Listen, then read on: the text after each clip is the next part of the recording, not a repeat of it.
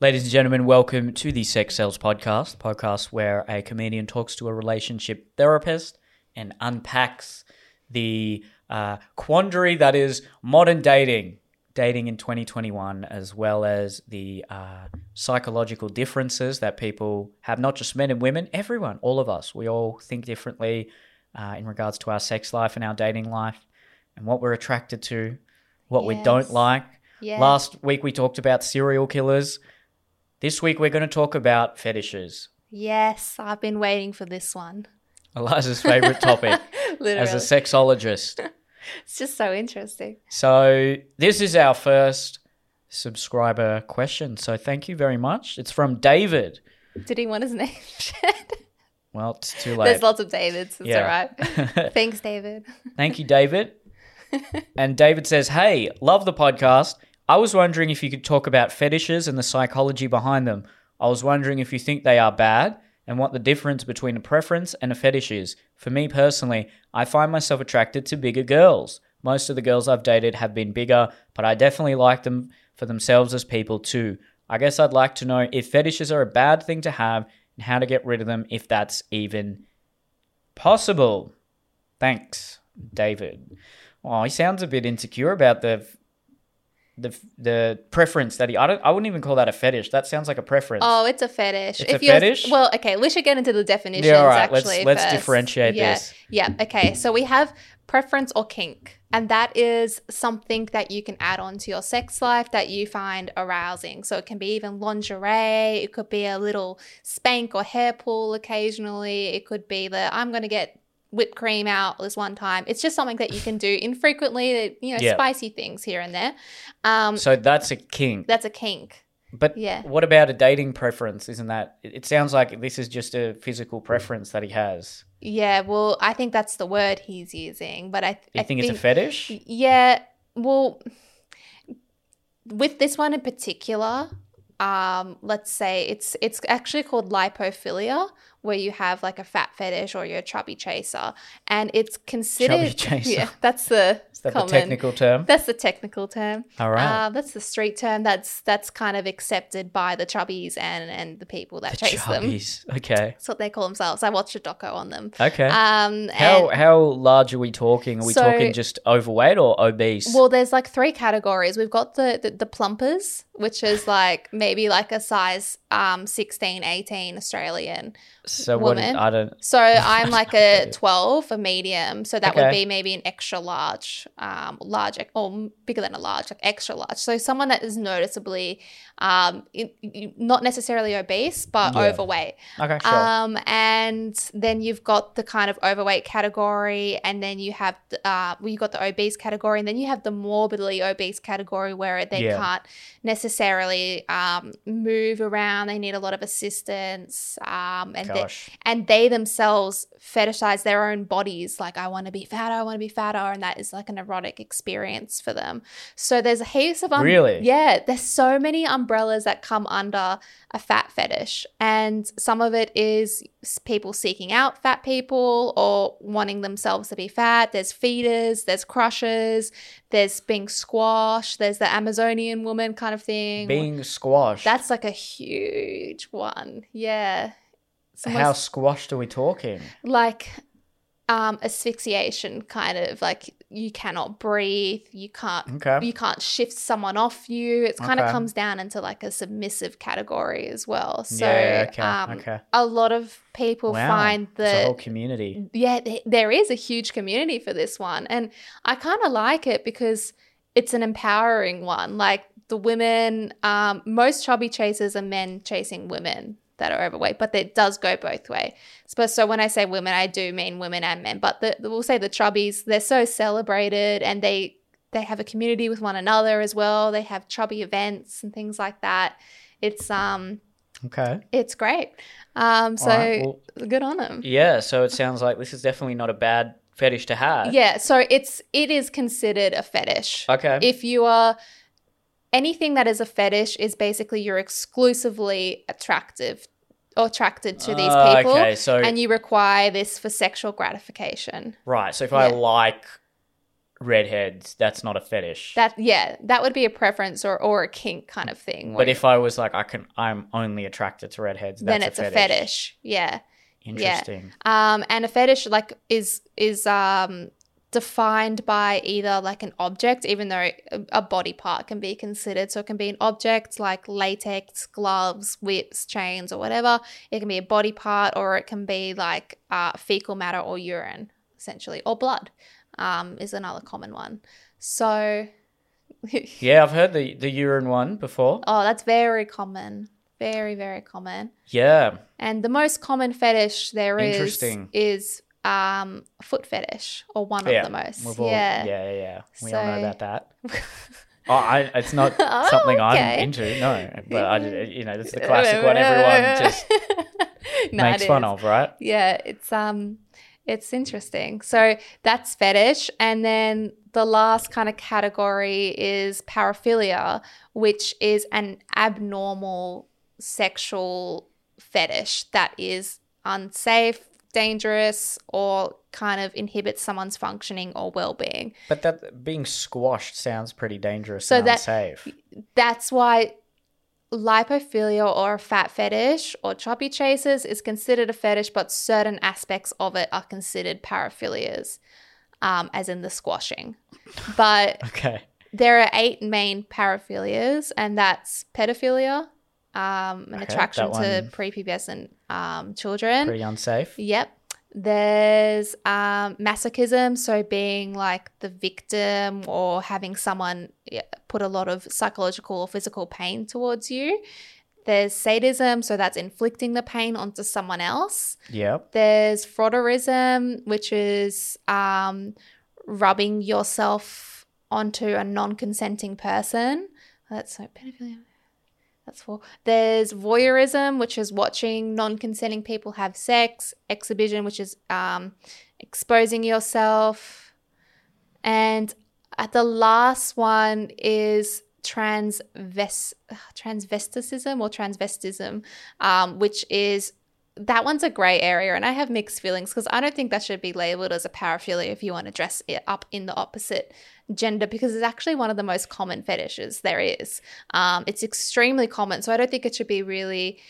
Basically, what makes it a paraphilia is if it is something that you feel a lot of shame or hate for, and then you do it. So we can find that often people that claim to be Mm. super homophobic may then dress up as women for sexual gratification, but have so much hatred for it. Um, and that's when it becomes an issue. But if you're just doing it for one, isn't it? fun and you, it doesn't impact you and you feel empowered and you just love it, you're like, I just want to wear some stockings, then it's not considered a paraphilia that you need to address.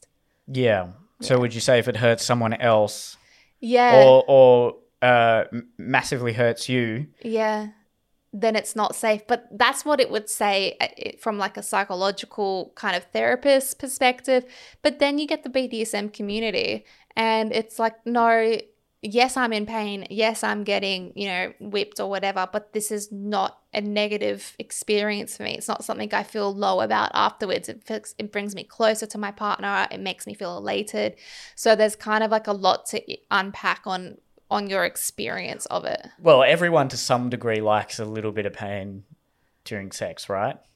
Not everyone. Well, you know, like But- it can range from like scratching the back all the way to like being whipped. Some people hate it. Hate it. well, even just like a very light hair pull. Some people hate it. Some people, okay, sure, but the act of sex itself is Everyone has a kink. can be. least. Yeah. It's not painful as such, but it's a. It's a you know you're flexing some muscles there. You're not. You're straining to a degree, wouldn't Well, you say? There's one couple I don't know if you remember, and they where she writes about it in Mating in Captivity, where he's really into BDSM. Yeah. and he's a sadist, so he wants to put his girlfriend or his partner into whips and chains and kind of have that power control. And she's like, no, no, no, this is like my worst nightmare. I want to have slow, gentle, sensual, loving, Sure. and I feel so you know, I don't feel any intimacy in the way we have sex. And he's like, I feel the most intimacy doing it this way because it's power play, it's trust, it's vulnerability. So that was kind of like this super mismatched um, issue that they had. I can't don't remember what the they could- resolution yeah, was. that sounds Yeah. like a tough one to because resolve. she was saying that um, someone's going to be unhappy no matter what. Yeah. Ah, you just have to alternate. Yeah, one week we do this way, one week we do the other way. Yeah, but then it comes down to it's hard to feel satisfied when you know that that what you're doing is not satisfying your partner. Like you know how we were talking Sure, about but period sex one time when you're like, Yeah. should you just someone messaged me and he was like, Hey, whatever possible solution is, she just doesn't tell him and she just does it in the dark and wears a condom or whatever. Um, or really he should just kind of kind of man up and and and deal with it. But I was like, Well, yeah, he can man up and still have sex with her, but if it's something that he finds gross and icky, I wouldn't want someone having sex with me just because I'm like, do this, it'll make me feel good knowing that he's going to be like, oh, this is turning me off.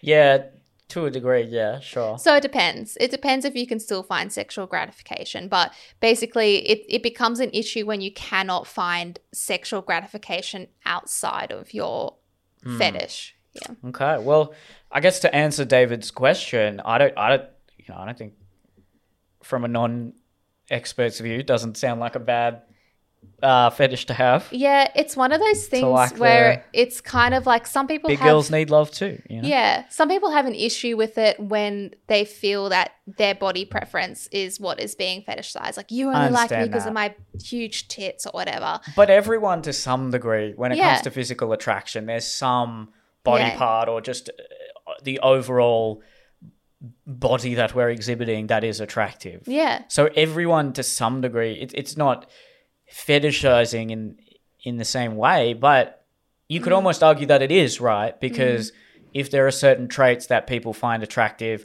you know, if men find big boobs and a big ass attractive, Mm. women find you know tall, chiseled body with a square jaw attractive, then everyone is sort of tacitly objectifying and fetishizing those yeah, those traits. It only becomes a fetish when it's something out of the ordinary. Yeah. So when it's him saying, I like bigger girls, oh, that's weird. That's a fetish. Well, Mm.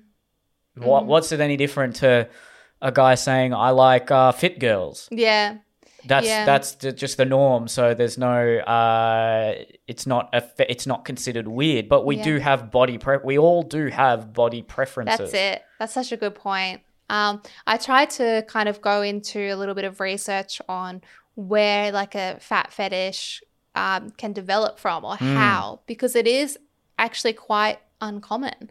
Um, and we do find that it is, Black girls love. yeah, BBWs. I don't know why. If that's a, st- yeah. but in rap songs and that, they're always talking about it. Yeah, yeah. So um, it basically a couple of the reasons were well, most we'll get into this later. Maybe unlocking like just fetish in, in general, where a lot of fetish is kind of brought on by ch- trauma. Yeah, childhood tra- from a book I read. abuse, Your sexual development, blah blah blah. But this is one of the few fetishes that can be brought on by like feelings of um of nurture. And so, for Hmm. example, it can be one person um wrote a, a blog about it and he was saying that he was always a really lonely person and he was had so much desire just to hold someone and then when he found someone who was like kind of uh, well, she was a bit uh, uh, well she was fat.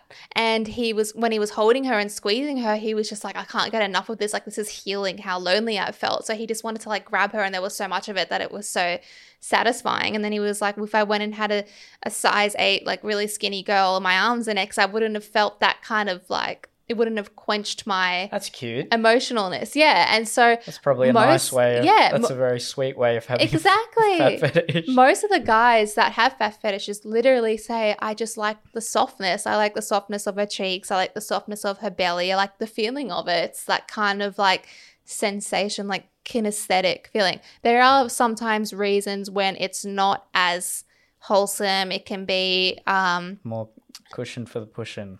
that's still sometimes wholesome, but it can be like a, I think that's okay. like well if you're like celebrating the body and they're like yes i love that but Yeah. um if it's kind of sometimes we found that um people that would fetishize fat women it was they know that they're more ostracized in the community. They're not as deemed as attractive by Yeah, okay. society. So therefore they know that this woman is going to be more doting on them more committed like they want to have that kind of power like preference. So there there was that. Yeah, and then there was obviously one of the biggest things was um was feeding or a feeding fetish where it's I'm gonna as a normal sized person feed you and feed you and feed you and, and so you become so like morbidly obese or overweight um, and that it feels good for the feeder because they're if they're bringing so much joy to someone. Food makes people feel good. When you love food and they're like oh like food in itself or eating is sometimes like a slightly sexual or arousing kind of thing. Like if you're sitting across from a girl a date, she's eating like a nice chocolate mousse with a spoon in her mouth, you might think, oh, that's kind of like hot or whatever. You might not get turned on, but you might just think you like it or whatever. And sometimes that can kind of be excelled tenfold. Um, yeah, so it's it's a very yeah. wholesome and gratifying thing to see someone you care about having their basic biological urges being satiated. Yeah. The only thing is, is that when it's like, I need you fatter, I need you fatter, it's becoming really unhealthy, which is Sure. a common thing that um, I read for for BBW women, so which is big beautiful women, was saying that in times where they've wanted to lose 20 kilos, even though they were already 180 kilos, only wanting to lose 20 kilos so that they can walk um, without like severe knee pain, and their partners would be like, "No, I'm not going to be attracted to you if you do that." Um, and it's this: I'm not going to be happy with you as you are. You need to be Jeez. continuously growing and growing and growing until you require a wheelchair or like a scooter. So that's when it becomes dangerous. But David, for you, David, I think you're in the green zone. I think it's totally safe, and I think that it's not as long as you It's don't like have sinister economy, thoughts. Just keep growing. Yeah, it's One it's day it's gonna burst. mo- in most sit- situations it's okay um, and if you wanted to kind of rewire that or you don't want that then that's something that you have to walk like work through with a, a therapist um, but There's nothing but particularly there's weird nothing about that. There's nothing concerning about it That's yeah pretty. Uh, in terms of a fetish, it's not a one that would even raise eyebrows. It's Yeah. like, okay, cool. Well, I Yeah. get. I just raised my eyebrows, but it's like it's that it's just oh yeah, cool. And- you like bigger f- girls. I know. I I know some people that are into that. yeah and it's like foot really fetish is something that is like the most shamed but i actually think it's one of the best fetishes because it's the least harmful to anyone At the end of the day, if you're not hurting anyone else, who Yeah. cares? Uh, Yeah. I think when it gets to places where it's hurting the other people, or if you're living in, I'm all for you know larger people feeling uh, loved and attractive and beautiful. W- when you start getting to this, you know, oh, healthy at any size thing, that's when I have an issue with it. But Hmm. um, that's another podcast. yeah and you can probably guess my views on that anyway. yeah But We've uh, talked about this in many podcasts. have we? Yeah. I mean, we've we've agreed that it's healthy in every size is not not great, but being be loved and attractive Yeah, yeah, in any size is something that we should be celebrating. of course. Or just positive, like I'm happy within myself, then you do you, boo. Hundred percent. Yeah. Yeah, and and the studies do actually show negative reinforcement doesn't help people lose weight. No. It doesn't. You need if you're saying, "Oh, you're so fat," and that's killing your arteries. That makes people feel bad about themselves and want to eat more. Yeah. The way to actually do it is is uh, is to not shame them actually, but you can also do that without you know lying. Yeah. So that's uh, my thoughts on that. But I read a book and it was called Your Brain on Sex. I'm pretty sure. Yeah. And it was. It was all. It was all about fetishes and preferences and what people are into in the bedroom. And the psychologist does generally unpack it by saying some sort of trauma or some sort of trauma is an interesting word, but Mm. tension occurred particularly in adolescence or in Mm. in in the uh, person's younger life that has then manifested in a attraction towards a certain kink or a preference or whatever it may be. So Mm. there was your classic uh, someone grew up in the deep south in America where it was quite racist, but there was this one black woman who was uh, it wasn't that long ago, so she wasn't a she she she was like a helper or a cleaner or something, Right. And she was really caring and loving towards him. Mm. So he ended up really loving black women, Yeah. and that was also looked down upon by his family. Oh. But he just ended up really fetishizing that. Mm. Uh, there were other times where often people who want to tie other people up and maybe not be sadists, but Mm. be really controlling and dominant in the bedroom, it's generally because maybe they feel uh, like they didn't have that control in their younger Mm. life or, or in even their currently. Yeah, currently, CEO women really feel- love to be submissive. yes because they have so much control. Yeah.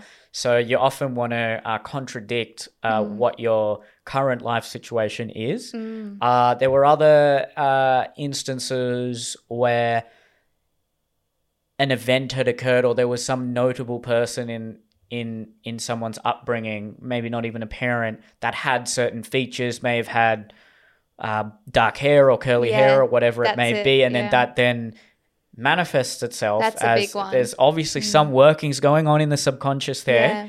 and then all that is directed to the brain saying Yeah. that person has those features Yeah. i'm attracted and aroused There's just so them. many kind of reasons why. So the trauma one is interesting, and and basically, the way it's explained is that a trauma is an external event that causes you emotional or physical pain, yeah and then yeah. your body stores it to being like you can't deal with this at this point, so I'm gonna store this until you can deal with it. That's and true. from everyone has experienced trauma, even something people think trauma is like really severe, like being shot or assaulted. Trauma can be your parents getting divorced Yeah. or witnessing a really like scary fight or something the only reason people. I said that it was I think we were talking about in our first podcast this year. You know how you say it's Yeah. sort of this trend now that everyone wants to unpack their trauma Yeah, and talk about it, and. I just do think maybe the pendulum has swung too far one way. Not everything needs, Needs- to be yeah. psychologically analyzed like a trauma. That's totally why I agree. said maybe Yeah. there's like, like a tension going on in your life. Oh yeah, no trauma. There is a huge link between trauma and, and fetish because Yes. it's like when we don't really have sometimes the skills to be able to unpack trauma ourselves, and sometimes it's not meant to be unpacked. Often it is, but um, it's. I agree. At the moment, it's kind of a trend to be like, "Oh, you feel fine." Well, there's still trauma. Then you're repressing. Like, if you have things that are impacting you every single day of your life, then you need to be, and you're getting triggered. Yeah, and then it becomes Yeah. like a personality Yeah, trait that yeah. like this is my trauma and I need everyone to you know be able to deal with that. And, Yeah. and to a certain degree, I think it's important we talk about those things. But I just Yeah. definitely feel, Mm. especially from what you gather on social media, the pendulum has just swung way too far one way. Mm. Yeah. So it'd be good if there's if we can redefine certain certain words. So if there is a word for the very severe Yeah. types of things that most people would associate with the word trauma, car accidents, cancer, PTSD. PTSD, and then Yeah.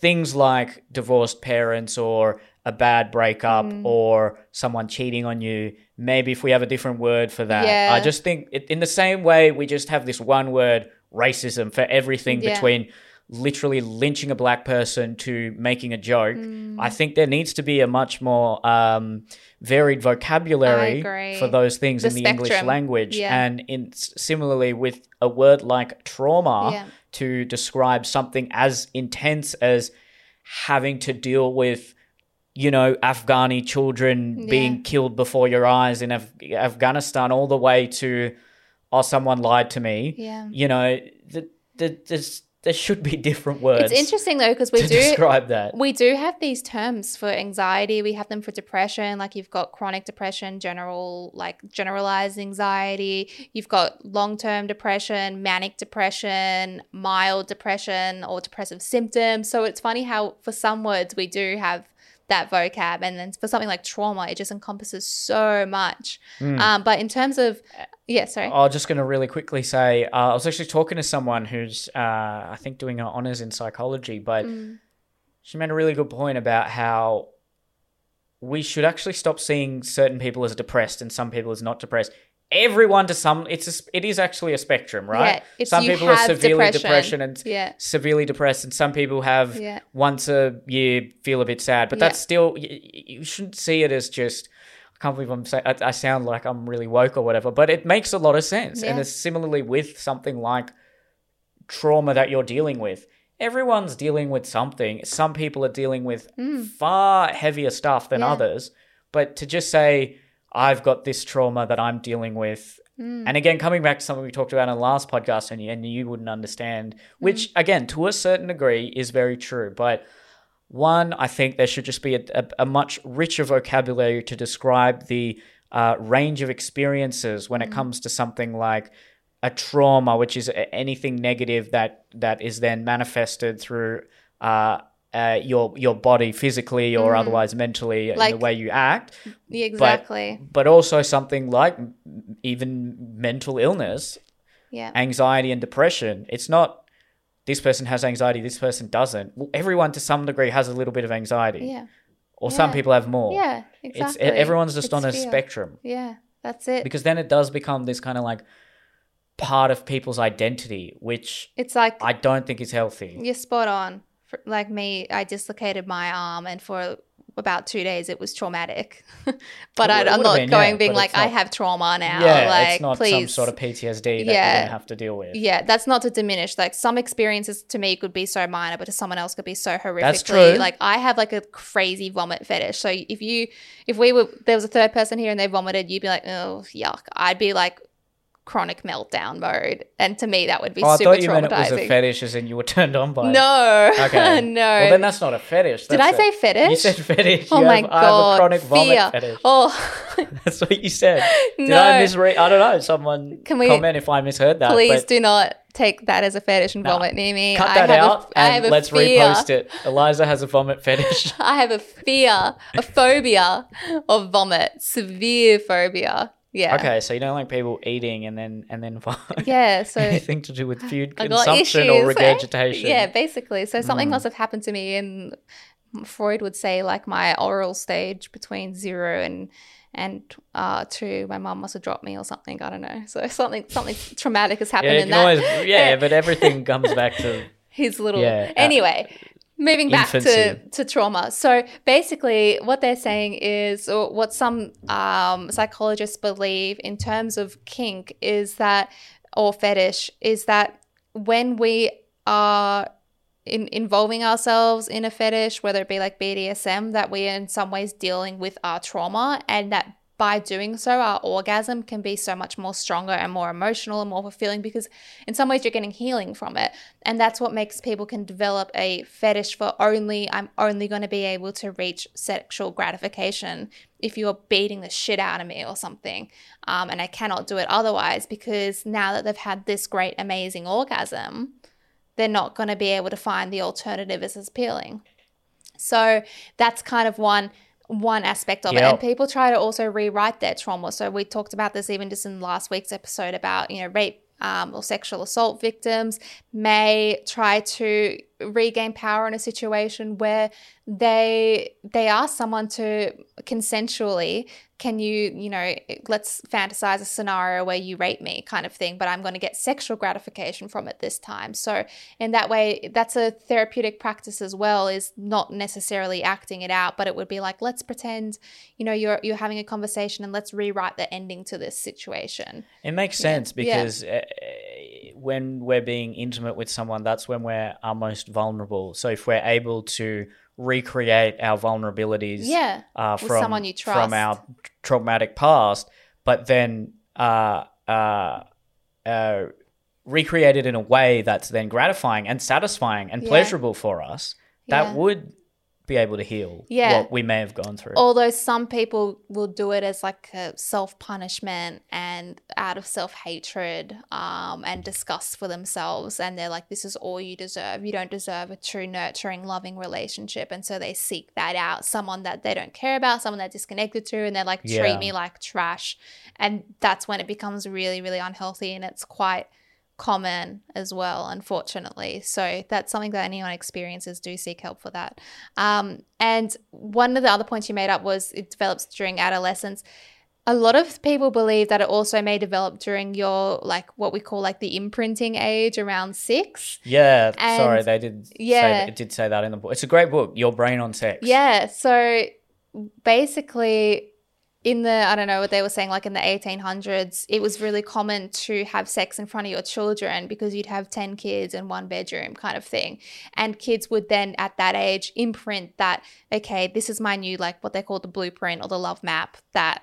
Oh, this is what is going to find. I will find arousing when I'm an adult. Obviously, not as a six-year-old. They're not likely to feel sexual arousement from that, but it's just kind of imprinting that in them. Whereas nowadays, it's it's completely inappropriate to have sex in front of your children. In fact, it's illegal to share a room with a child if they're over two. Um, so sometimes it can be Wait, wait. It's illegal to. yeah. What if you can't afford a bigger house? Well, that's it. I used to work with homeless in um, bloody young India, people. they've got yeah. a whole family living in one yeah bedroom in apartment. In, Australia, you cannot have no That's matter a how wealthy country, if house ever I've heard. Yeah. If you can have a law like that, Even if you're homeless, the law still applies for you. So that's I, a bit I had a I mean, girl who not was- having sex in front of a child is one Yeah. thing, but not being able to have share a room yeah, with if your they're child. two and a half, yeah, That's I don't agree with that. yeah, I can see why they've put it in, but I think It's a bit that you can obviously it's not like if your kid's sick you can't they can't come into your room or whatever. I think it's they have to at least have a room available for that child. Um like I said, that if there's ever a symptom of a very wealthy country, it's that. exactly. Jesus. Exactly. So basically, what they're saying that since we no longer imprint on seeing adults around us having sex at a young age for the last I don't know 200 years, that we may accidentally imprint on other things. So, for example, some people have Ah. a like a diaper fetish, and that was just something that they randomly imprinted on as a child, and now that is their kind of they found it gratif- sexually gratifying throughout their life. Or another really really common one. So I think in the past we've talked a little bit about why do foot fetishes exist and there's a lot of different reasonings people think that it's because in, in our brain map the part where we put our genitals and is next to where we put our feet and sometimes they can be cross-wired. So it's kind of like this phallic anyway. Um, other people think it's a, a part of being submissive so it's like all i deserve all i am worthy of is your feet. But one that is really really interesting that kind of touches on this is that when you're um let's say between the ages of like six months and and two or year and a half and you're not quite walking you're sitting on the ground a lot or you're lying on the ground a lot and they found that babies that have had like um maybe like more anxious about when's their mom going to come or their dad and they're wanting they're seeking attention they're waiting attention when your when your caregiver is walking towards you all you're seeing is their feet so you start to associate, you learn to associate feet walking towards you or feet in general equals nurture, caring, and love. That's a very early age. That's before Yeah. that imprinting age of six. That Yeah. you're just looking at the feet. Yeah. That's really interesting. You know what I thought of well, when you were talking about how people in the 1800s would generally just see Yeah. their parents doing it. That has probably been the case throughout human history. Yeah. It's only very recently that it's now inappropriate to do that in front of your kids. Yeah. So I wonder if we're almost meant to, every other animal species. It's not this forbidden thing where people go away and they just are in a tribe and and they just bang. Like I wonder if that's So true. creating more uh, Yeah. Psychological sex sexual issues that we're that we uh, are unable to see something like that, and then often our first uh, viewing of sex is nowadays porn, Yeah. and you know you know my views on porn, yeah. so And you know mine. yeah, so. Uh, I wonder if we're doing far more harm than good by Yeah. uh, creating this really pure society. Where, having said that, I'm not. If you've got kids, probably don't go and fuck in front of them. Yeah. Um, please, please don't. don't do that. But uh, it's also a few of the kids in my school and high school. If they ever walked in on their parents, it was actually quite a well. Let's use that word again. Traumatic experience for them. Horrific. Yeah. When really, that is societally created. It's there's nothing Yeah. that it shouldn't be weird that your parents are having sex. It's probably a good thing. But yeah, I guess as a kid and when there's all this uh, weird Mm. Yeah. shame associated with sex, to see that is ew, that's gross. But Yeah. um, I, I just wonder how that maybe uh, It's a definitely huge a- disadvantage. I think it's a Western thing. Well, I know it's a Western thing that a lot of our kinks are and, and fetishes, although it is Yeah. across all cultures, like, you know, Kama Sutra and Shibari and things like that. But particular westernized cultures, it's we can It we've gone a bit white- off the rails. It does seem yeah, when I th- when you see some of these hear about these fetishes and yeah, you know diaper fetish or even Yeah. like this chubby community, you immediately think, oh, it's such a white thing. chubby community, no, and and That's what I diaper fetish, feel. no. But I think a lot of the other ones, yes.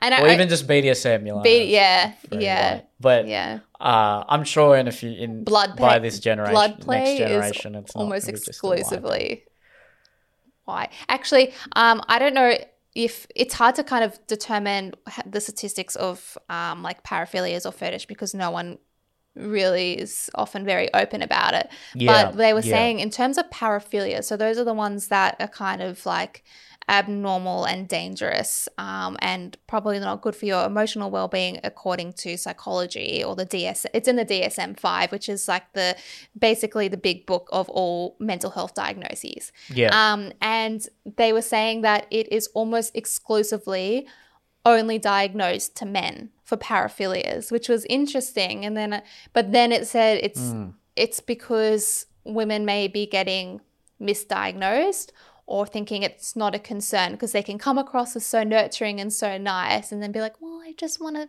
really like make him bleed from his throat so badly, and they're like, but you're a nice lady, so I don't think you have sadism kind of thing.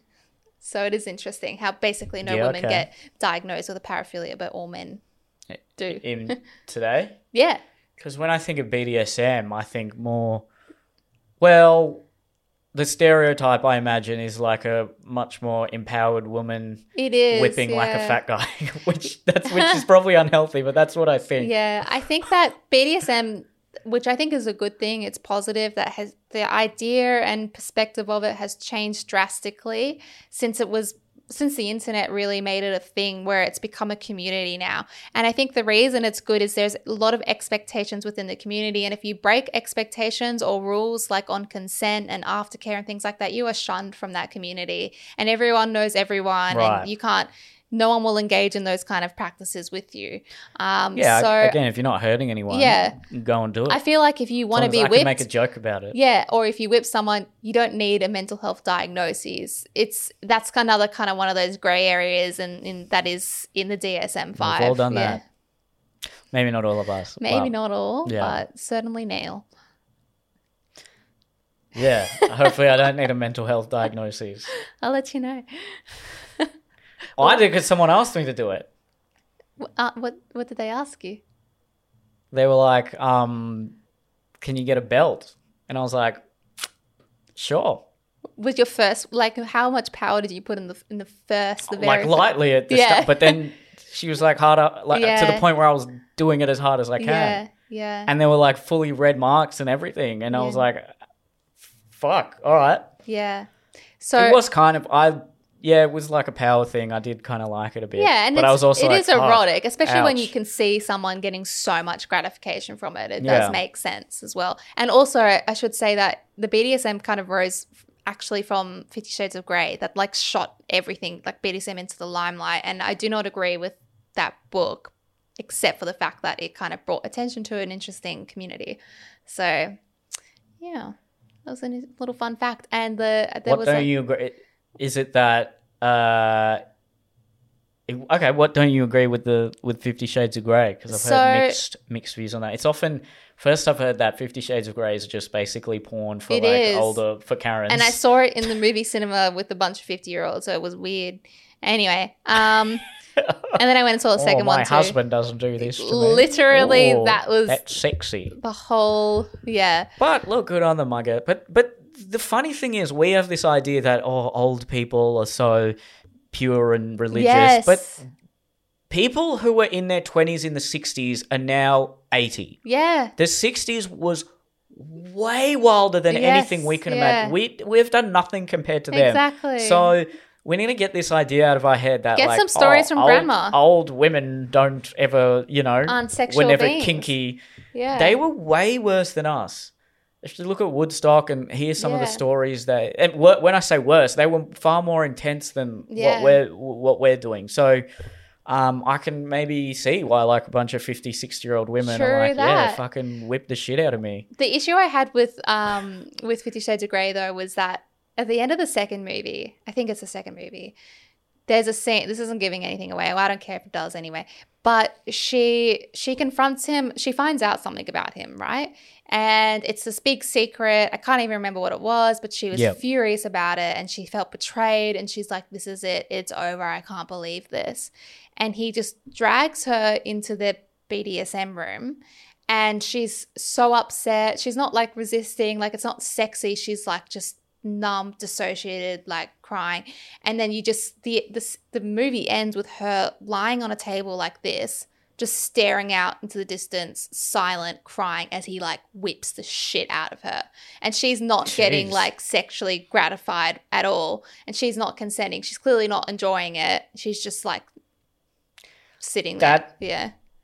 That was the only very thing. sort of yeah. symbolic. Yeah. Like maybe the director was trying to sort of say something a bit more meta and I don't know But- because it's interesting because the BDSM community hate Fifty Shades of Grey, yeah, I've heard that. Yeah. I if you look up things on if you look at like any video on YouTube about BDSM and they always reference Fifty Shades of Grey, and then you see people in the comments and it has like a thousand likes being like, please do not associate Fifty Shades of Grey with BDSM community. Yeah, yeah. right. So it's interesting. Yeah, because like I said, when I think of BDSM, I go. They probably hate this stereotype as well. I think of like a far more.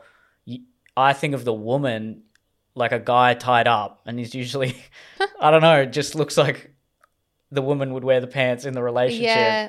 and then the woman's just whipping the shit out of him. That's Yeah. I see it as a very like female empowering thing. It's- whereas Fifty Shades of Grey was the other way. it is seemed still like. more common for the woman to be the masochist, which is like the the receiver of pain. Oh really? Yeah. Oh, well, there you go. So and it's don't know where I interesting. Yeah, image that's from. just your that's just you. It's just my stereotype that Yeah. I've internalized that for some reason. Noted, anyone. Put that down on a little piece of paper. But anyway, Yeah. um, so it is interesting how it is. It is more like that. And I, when I did um, my sexology course, this this girl that was studying with me was really, really into the BDSM, and she wanted to be like a BDSM educator. That's why she was studying sexology. Yeah. and she kind of opened our eyes to it and basically no like just through description not like opened our eyes but um she was saying that half the time that she engages in BDSM activities or sessions as she called them only 50% of the time would she actually have sex or would any of them get sexual like or come to orgasm so was she like a sex worker? Or was it one partner that she was doing it no, she was she was just really in the community. So sh- there was basically twenty men she had on a cycle. Oh. Yeah, and they would or they would plan in advance. Like he'd be like, "I want you to wear pink lingerie. I want you to do this." Um, and I want you to be in this position, and I want your hands tied behind your back, or I want to tie your hands behind your back. And then he'd go over, they do an hour. Sometimes he, he wouldn't just be whipping her the whole time, but sometimes he'd be whipping her. Sometimes he'd be pouring like hot massage uh, or um, candle wax on her. Yeah, I've heard that Um, one. That's a common one. And then they do that for a couple of hours. He's no one's no genitals have ever been touched, not even touching yourself, nothing. And then afterwards, the most important aspect is the aftercare. So then he will get a hot towel, he'll wipe off the oil, he'll sit her up, he'll untie her, and he'll hold her and say thank you, I appreciate you, and then they go their separate ways. right. Yeah. And other times it's just sex kind of thing. Well, with those things added in. So super interesting. Yeah. Yeah, what a contrast. Yeah. When I was From uh, yeah, you From your understanding, you, yeah. You slut. I'm gonna just whip you. Oh, yeah, I feel like that's like Uh, what's But that is a lot of no, like if you just have rough sex, it's kind of like that. Anyway. yeah, yeah. And I know of women that are, are dominatrix and they get paid like literally seven figures to just beat CEOs. Yeah, it's a C. Yeah. What the fuck is up with CEOs? It's like They this. just need this release. it's so arousing to them to hand over control because it's something that they only get to exper- experience in that specific circumstance. In every other aspect of their life, they are the lead, the control, the, the decision maker. So they're like, it's arousing to them. Yeah, that's really interesting because Yeah. I've heard for, for female CEOs, yeah, I, I really want to be roughed Yeah. around, and then male CEOs are often very much into BDSM and being the the And be- one and the, being the, the sub or whatever you Yeah. call it. I don't. I Yeah. obviously don't know the terms, Yeah. but um, yeah, uh, uh, that's that's interesting. When I was um, stupid and young, I had put into my Tinder bio that I studied sexology. And every single person that matched me, which was Yeah. a lot of people love that. And they assumed, which is true, but they assumed that um, because I studied sexology, that Mm. therefore I will be really accepting to hear their fetish. So basically, everyone that matched me Interesting. would tell me their fetish and be like, um, what do you think about this? Or can we do this? Blah, blah, blah. And then my friend would be on Tinder next to me and she's like, I've literally never in my entire life had a male disclose a fetish to me where I was getting like 40 people a day being like, I only like pregnant women or will you piss on me or can I be a cuckold kind of thing. So it's, it's interesting how Interesting. that kind of skewed my views a lot because then I went through like my early 20s thinking every single man has these really, really interesting, obscure fetish and it's just a matter of time. I still think that actually. For most. Potentially. Potent- everyone has a fetish or a kink of some sort, I think. Well, it depends how you define that, but yeah, Yeah. sure. Like, I if think you everyone find has things red lingerie hot, like. yeah, yeah, kink, uh, yeah. for sure. Yeah. Oh, then yeah, yeah, then everyone Yeah. does. But to the degree of you know, yeah, pregnant women or being pissed on, not, Yeah. not, not everyone. Not that obscure or to that abnormal or uncommon. extent. Not Yeah. to kink shame anyone. That's that's totally cool to have those things. And I would never be like, haha, oh my God. I'd be like, cool, tell me more. So I'd get on these like super interesting stories and and Yeah, came across everything, like literally everything you could imagine. People were telling me about like stomping on lizards. That one I had an issue with. Yeah. Yeah, that's the thing. Um, Wait, what? Like during sex or no, just, just as a thing? out and about and then just getting so aroused from it. Like, I've heard psychopaths do. uh, Well, sorry, arsonists get off to lighting a fire. yeah, sometimes, yeah. Yeah. There's a fetish for literally everything. There's a fetish that can be so specific. There's a fetish for picking up pubic hair off public toilets and putting it inside your foreskin. Oh, yuck. Yeah. There's a fetish Oh, for I having don't want to kink shame, but that insects or mice the crawling on your genitals. It's just so one of the the actually pubic, that's so yeah, gross. it's it's there's a but lot. I guess yeah. If, look again, if you're not hurting anyone, yeah. but oh, The really just- common ones are Ugh. BDSM, foot fetish, adult nursing or breastfeeding. Um, sometimes literally or just sucking on a boob, I guess. Um, dressing up Well, as the opposite gender. Pegging. That's Yep. a big one. Cuckolding is the one that a lot of guys now, particularly in the online community, use that as an insult Mm. for uh, people they think are on the left and weak. Yeah. Oh, you're a cuck. You're Yeah. a cuck. Uh, but again, if a guy's into that and it's not hurting anyone, I had a mate that was a um, male stripper, but then after the strip show, there was a sort of you know private party or something, and he said the stories Mm. and the things that went down were just shocking. And the amount of women on their hens nights that would just cheat, Oh, yeah. that it, it just, it's probably again a similar response to when I heard that. And I've still been thinking about that statistic, which is the greatest incidence of cheating is when a wife is Like, seven to nine months pregnant, pregnant, yeah. which is just so sad. it's really it is sad but then I, I i guess i i was thinking about that a little bit today actually not to just i won't go too long on this because it's not really related to the topic but uh, the man's role when a woman is pregnant is to be the rock like you have to just be the rock in that situation like Yeah. she's the one carrying the baby you don't have the luxury of being like i want to break. I'm overwhelmed by this too. I'm getting a bit stressed because that's totally not fair. She's very clearly enduring the worst of it. So so you don't really have an outlet to i'm not excusing that at all but it would be good then if there was i don't know a friend or uh, if someone they were seeing if they had an outlet to sort of outpour because i, I can only imagine it would also be extremely stressful for the guy as well not to Oh, diminish yeah, it or belittle what the, the woman goes through is way worse Yeah. obviously but it would be you know if she's waking up at four like i want this Yeah. fucking potato or whatever and i don't know i've clearly is, never though, had a pregnant girlfriend but Up this potato. Get me a potato. yeah right now. I feel like though it's not um necessarily like they don't have a, a way to kind of extinguish this build up anxiety or fear or whatever. Yeah, yeah, yeah. I think it's more to do with that they've the attention goes off them. A woman is only when she's pregnant or that pregnant, she's basically just concerned with herself. She's so fucking uncomfortable that she's like, don't touch me, don't like, don't smother me. Oh my God, don't spoon me. You're too hot. Like everything's making her feel sick and uncomfortable. And he's like thinking, oh my God, like she doesn't call me handsome. She doesn't touch me anymore. Like there's like, even just when I dislocated my, um, shoulder, which was Monday and today's Saturday.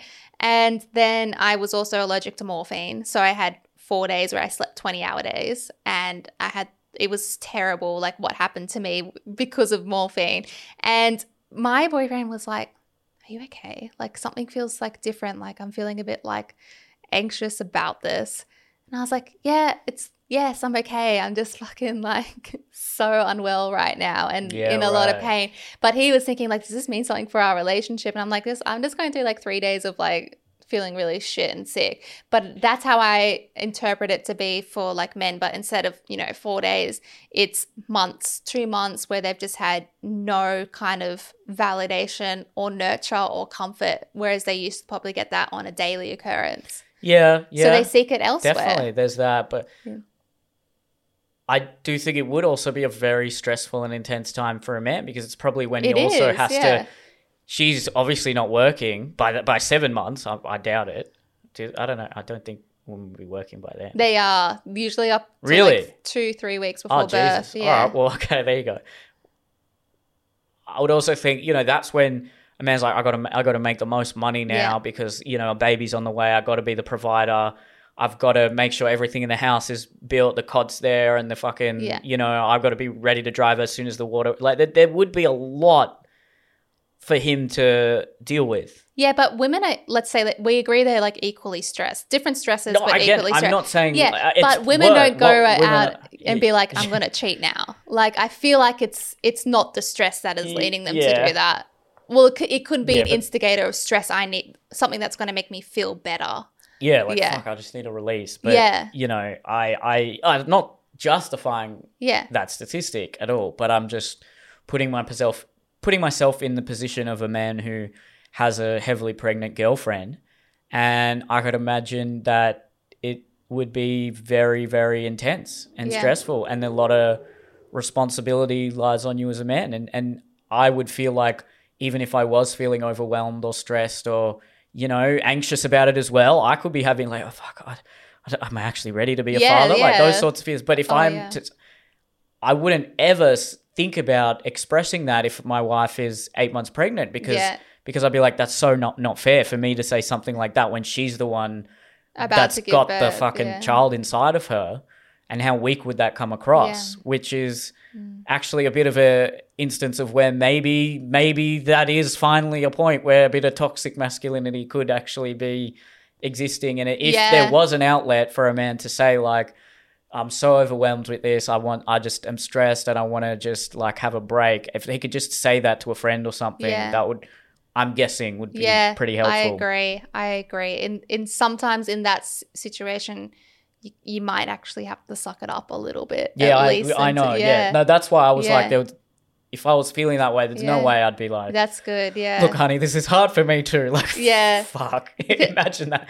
it's just so sad. Like, ima- I can't imagine finding out just as I've given birth that my husband or partner or whatever cheated on me, and then you're not allowed to do anything for six weeks. Like, you're not medically cleared to drive sometimes, work, or anything, and you rely on that support. So imagine being like, I've just given birth, I can't work or I can't earn money, and I can't whatever, and now I have to separate or I want to separate. Like, it's just the worst. That's- just don't do it. it's pretty stress. Yeah, that's Don't that- cheat in general, but especially not during like pregnancy, Or you know, late like pregnancy. before you get preg, if you're going to plan the pregnancy, have you know. I don't know. I've never been through anything close to this, but maybe look, talk to some people yeah. that have done it before and just, you know, know what. In the same way, Eliza is saying, you know, this perfect relationship's never. It's never going to be. We're so into each other for the, for the length of an entire relationship. Mm-hmm. At least expect the worst when Yeah, someone's pregnant. So then you then when it, if it does Yeah. happen, you're like, all right, at least I expected this. Yeah, exactly. Yeah, I don't. I don't. I'm not. at all. it's like you know how there's. I always tell advice. people get premarital counseling, no matter how great your relationship is, you should get it because it, it it basically talks about this, like what happens when this scenario comes up, or how will you respond. There needs to be like pre-baby counseling, which would be so great as someone that's worked in child protection as well, to be like, are we ready? Can we sustain this? Can we whatever? Yeah. If, the, if it's intentional For sure. pregnancy, And again, the problem with the society is the people who have like 10 babies are just like women that have like five kids to five different men by the age of 22. And Mm. that's why the, we're all getting dumber. Anyway. and those men as well. That And are, the men, yeah, that are- yeah, yeah, yeah. No, okay, okay, sure, sure, sure. Um, true not that. to not to shame any single mothers, not doing yeah, that, but you know, well, I kind of am. I don't know. Yeah, No, yeah. no, but it is.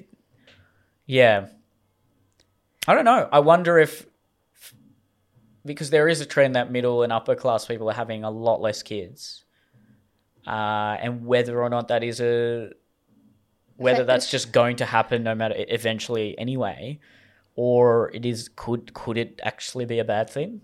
Yeah, I Dunno. think about that a lot. I, I- like I'm like a mother nature, like give me babies. Look at my body made for baby making. But then at the same time, I get like, oh my god, is is is this going to be the best thing to do in this world?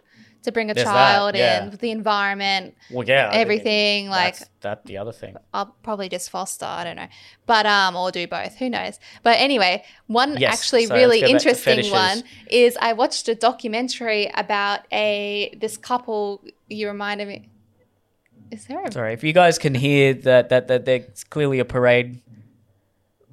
There's some sort of parade going on. I don't know if you can hear it through the microphones, but uh, It's like look, a marching this band or apartment's something. pretty soundproof, but maybe it's a Chinese New Year thing.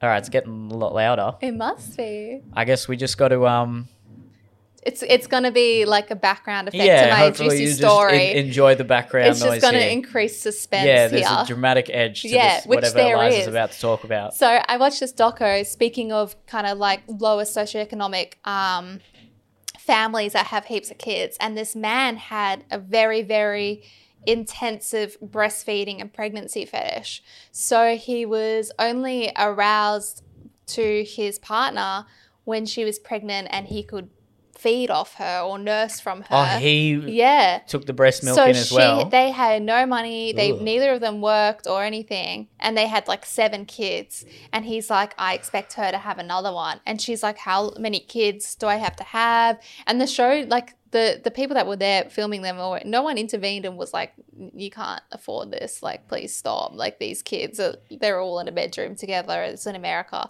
but I thought that was super. trailer trash. Yeah, it, yeah, Yeah. Well, no, I don't want to be mean and say that, but it was okay, tr- lower socioeconomic yeah. Thank you. trailer occupants. yeah.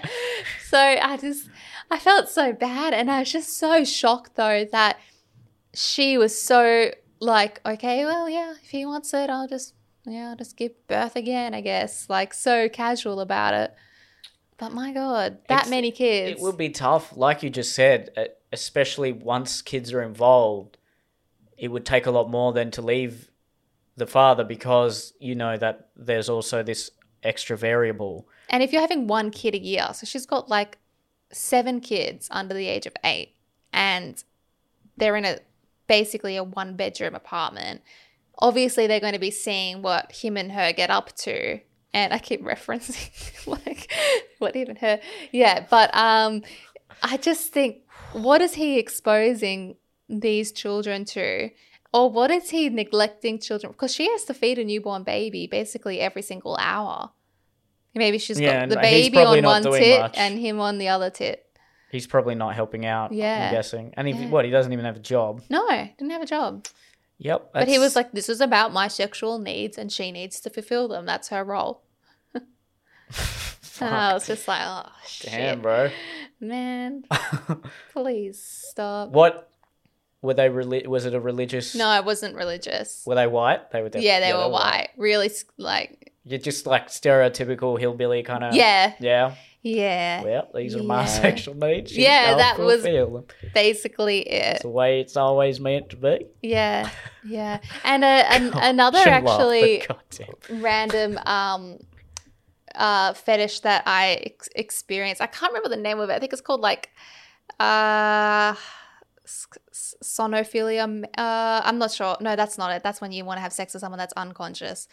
Uh, I can't remember the name, but basically, Whoa. there's a fetish for obscene phone calls, and I Yeah, yeah. I used to work Kind at, funny. at at Lifeline, a suicide hotline, as a telephone counselor, Okay. and this guy this would going? call me, this man who was 60. And the first time I fell for it, and he was like telling me how his wife had died, and he said, "Do you do you know like any guided meditations? Oh God, was he getting off? Can you do it?" Yeah, and you're not as, a, if when you work at Lifeline, you're not allowed to hang up the phone. So I I was doing this guided meditation with him. We're walking through a forest, whatever, and then he sees his dead wife, and he just starts taking the lead. He's like, "Oh, she's smiling. My heart feels so full. She's wearing a bikini. Oh, she's taking it off. Oh, she's sucking my dick." And I was like, "Oh, okay. Well, let's walk out of this forest now." and I was trying so hard to like end this kind of thing. And he's like, "No, I don't want to go. I don't want to go." So I call like there's a button you can get a manager, and they put a headset in and listen, and they write to you like what to say. So she like said, um, she said to say to him like, "Okay, I'm gonna hang up now. This is, I think this is a bit inappropriate because I started hearing like a like noise in the phone, and so I started saying, um, I was dead silent actually for a little bit because I was so in shock, and then he's like, he's like, "Are you there?" Eliza, because you say like you can say your name, and um, he's like, Eliza, are you there? And I was like, didn't say anything, and he's like, can you please talk? Like, please talk. And I was like, hey, look, I'm really sorry, I'm gonna end this call now. And then just straight away he goes, oh, thanks, darling, and hung hung up. So he was just waiting for me to talk again. Um, and then that was a few years ago. And then the other day, I actually got a call. I don't know if it was the same man, but from my current work, I got a random call on my mobile, and apparently he's called um, a couple of times other people as well.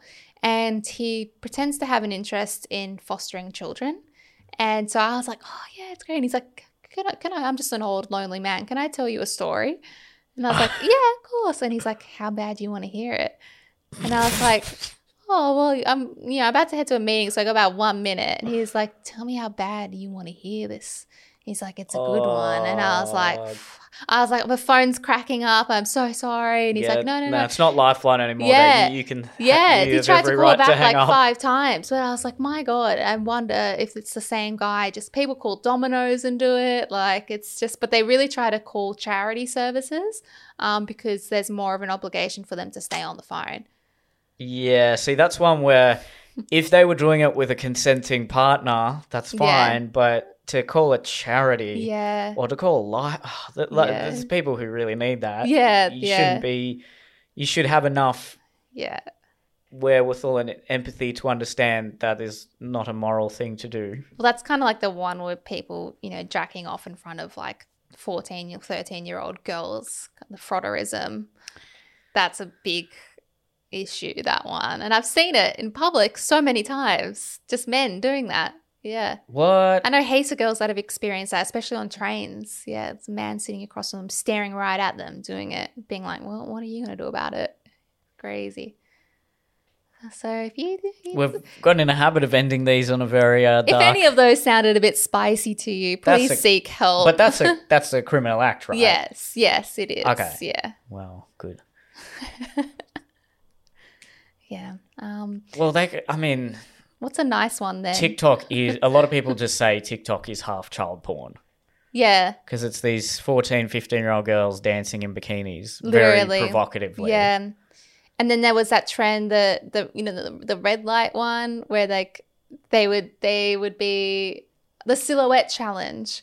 So basically, they'd be in their normal clothes, kind of thing, and they'd be dancing, and then it would cut screen, and it's their silhouette against the red background of them, like in like it looks like they're naked because all you see is a black body moving, and they're dancing really seductively, and then it cuts back to them being like normal. Look up silhouette challenge, and you'll be like, ah, yes. Actually, maybe don't Should I be looking this up? basically what was everyone was doing it there was like millions of young girls doing this challenge and being like well it's not inappropriate they can't see anything but there's apps that can take off filters so then they found that like hundreds of thousands of videos were being downloaded by men and being uploaded onto sites because they'd removed the the red filter. So then the girls dancing naked, where their bodies were just like a black shadow, were now just full naked dancing. Some of them were wearing underwear, thank God, but a lot of them didn't even think to do that. So it's it's so scary. Be safe on the internet, please. I feel like we're getting to a point where so many people now have uh, naked photos and videos, and celebrities have sex tapes and things where it's not even going to be a weird thing in another 10, 15 years. It's like, yeah, my nudes are out there. But it will always It be weird if you're is. a child. It will always be Yeah, wrong yeah, yeah. if you're a Okay, sure. child. No, And that's it's definitely- 56 year old men getting them kind of these videos of 12, 13 year old girls. oh, That's that the young. issue. Gee, yeah. yeah, all right. Yeah, they're That's- way too young. Yeah. Yeah. Well, okay, that's a that's a fetish that that hurts people Yeah. or hurts society at least. One that doesn't hurt anyone. There's a documentary about a woman that has an Eiffel Eiffel Tower fetish or love Okay, inflatables too. can I say something real quick though? I've heard a few girls say this to me. Yeah, They had crushes on their teachers in school. yeah, And it was, they said that it was a bit of a like, I know he's not allowed to, yeah. because I'm a schoolgirl, he's not allowed to, you know, Yeah. be sexually into me. And I like that. yeah. So, can you unpack that one for me? Because I hear something like that, and I'm like, "Fuck, that's you. You can't tease someone like that. That's well, really." as an adult, especially a teacher. I know. The, no, needs- the adult is. yeah. Yeah. yeah, yeah, Of course, the adult is totally responsible with it, but. You know, these these not that they're, they're that young either. If you're 15, 16, Well, this is the right? thing is, like- if you're like flirt, fully flirt, I'm not. This is not me victim blaming at all, at all. But I don't know. That's still not a, an appropriate thing. The thing is, do. though, is that you're not wrong. Um, that teenagers are at their peak of like sexual development at that age, Yeah. where they're so curious, they're so horny, they're so hormonal, hormonal, and especially as so- Well. I've heard horniness for men peaks at 17, but Yeah. for women it actually goes up till like thirty. to like before menopause. Yeah, yeah. Um, so but still it's kind of like it's it's new and Yeah, it's exciting course, and yeah. a lot of, you know, men start um touching themselves at like the age of 12. A lot of women don't do that until they're 16, 18 or whatever. It's Yeah. much later often. Anyway, so around this age, um 15ish most teenage girls um, or a lot of teenage girls will start to realize that they're attractive and they're sexual and people perceive them sexually. So they start to kind of think like oh my god i can seduce people. I've been seeing this in movies. I've been watching this and now i'm finally like attractive and like i've thought about this my whole life like having a man chase after me kind of thing. And then to see a man that's older and handsome and he shouldn't do it it's just this like can i can i seduce him? Can i like do this? And the thing is though is they don't have I know teenagers listen to this podcast, and I remember hearing this as a teenager and being offended, but their brains are not developed. They don't have the emotional maturity to make decisions based on like logic and things like that. They're running off pure like instinct hormones, and they can't. They're ri- they they just take risks. Teenagers are much more likely sure, to take I know. risks. So yeah, we've all been teenagers. I get that. I remember there was a girl in the year above me, and she was gorgeous and very popular and very scandalous. And all our male teachers would fawn all over her and blush when she spoke to them because she knew how to she knew how to work a man. And even though she was, you know, this is the type of girl that would be 17 and have a 26 year old boyfriend kind of thing, and still people Yep. would be high fiving him because she was that gorgeous or whatever. And she seemed so emotionally mature. But even in that scenario, it's he, the, the teacher needs to, you know, of course, I'm not control. Yeah, Yeah, yeah, not no, no, saying no, that that's what you're that. indicating, but in general, yeah. But um, It is an interesting kind of trope that we go through that where we're like, who are we, especially girls from all girl private be schools. encouraged. Yeah, You know, yeah. I mean, what's if you have to, the temptation to do that, even if you are a teenager, tr- probably don't. even in like a co ed school, what's going to be more attractive? The, f- you know, women develop physically much earlier than men. So, Oh, been- yeah, we know. Yeah. that- yeah. So am I going to be looking at a 15 year old boy a- picking his nose and boy. farting? Yeah. Or this gorgeous 24 year old teacher as a 15 year old girl who's like, oh, he's so handsome, he's a man kind of thing. Like Of course, no, I get they're going to put their sexual preference probably on him. Yeah, and you don't really Yeah. experience that same kind of sexual power as a man. Some men do if they're you, but usually a lot older than Yeah. fifteen. No man at fifteen, no boy at fifteen is like I can seduce who I want. Yes, no. Not gonna happen. There's a few guys that by the time they're I'd say mid twenties some maybe early 20s or late 20s they sort they're, they're pretty good looking and they know Yeah. it and Yeah. can kind of you know Work use it. that to their advantage or they're very charming and you, as you get older you can you can work on that Yeah. you do you can sort of start to see a few different reactions from women around you it can be pretty powerful it's There's a book on it. It I think it's good. called The Art of Seduction. I I read half of it. It was pretty interesting. Like just the the psychological things that you could do that, regardless of how you look, or how It's it's not a yeah. picking up thing, but it's like what what is invigorates you know attraction in someone towards you. yeah Yeah. there's a lot of videos out there on youtube Mm. about that Mm-hmm. Yeah. So if that's something you are struggling with or maybe feel like you are a bit insecure about, that could be something to look into. But Or ask us on our subscription box and we'll exactly, go into it. there you go. There you go. Quick plug. um, all right. Well, Thank you, David, for your your your juicy thank you. Question. That was a great question. Hope we uh did we any anything we didn't fully answer in psychology. We definitely talked about psychology behind them. If we think they're bad, we definitely preference and a fetish. You said that. Most of the girls I've dated have been bigger, but I definitely like them as people. That's Uh, good. yeah. Nah, you don't need to get rid of it if it's not hurting anyone. Well, if like Eliza said, it's the sort of one where you need to feed them or something. Then Yeah. maybe it's Yeah. something to look into. But if it's just If it's just a general, I'm attracted to this. I find it comforting and beautiful. Well, we're supposed to be attracted. I think we, because if you look at the body types from ancient Greece, Mm. way bigger, huge hips. Hmm. In, compared to nowadays, it would be called not fat, but quite chubby. Yeah, yeah, And that was the ideal back then. yeah. So, and they say when men reach sexual development is when they become more interested in women that have curves and hips, and that becomes more sexual. Whereas in your teenage years, you may be like more likely to be attracted to really slim and slender women, even though slim is always in this day and age going to be the the kind of hot thing. But yeah, well, now it is also it's it's slim, but like with a giant ass. I know it's the beauty standards are fucking impossible these days. Be really tiny but huge tits, huge lips, huge ass, um, long hair. Well, again, every Have guy guys hear that, and then we're like, well, no, we just, it doesn't. None, none of that really matters. Yeah, that's like, true. We'll, if you're into us, that's We'll take what we can get. yeah, exactly. All right. Well, uh, thank you for listening, guys. Hope that was informative. Definitely was for me. we will see. Uh, yeah, neilkahaga.com slash podcasts. Send in your ideas for what we want to talk, what you want us to talk about. We can even unpack whatever issues might be going on in your relationship. Yes, That'd we love that. Yeah, I love those ones actually. Yeah, and I'll just add my uh, unqualified opinion in there. So you can play the devil's in. advocate. You're good at Yeah, that. yeah, there you go. Challenging. Yeah, I'm the moderator. All right. Uh, have a good week, guys. See you next week.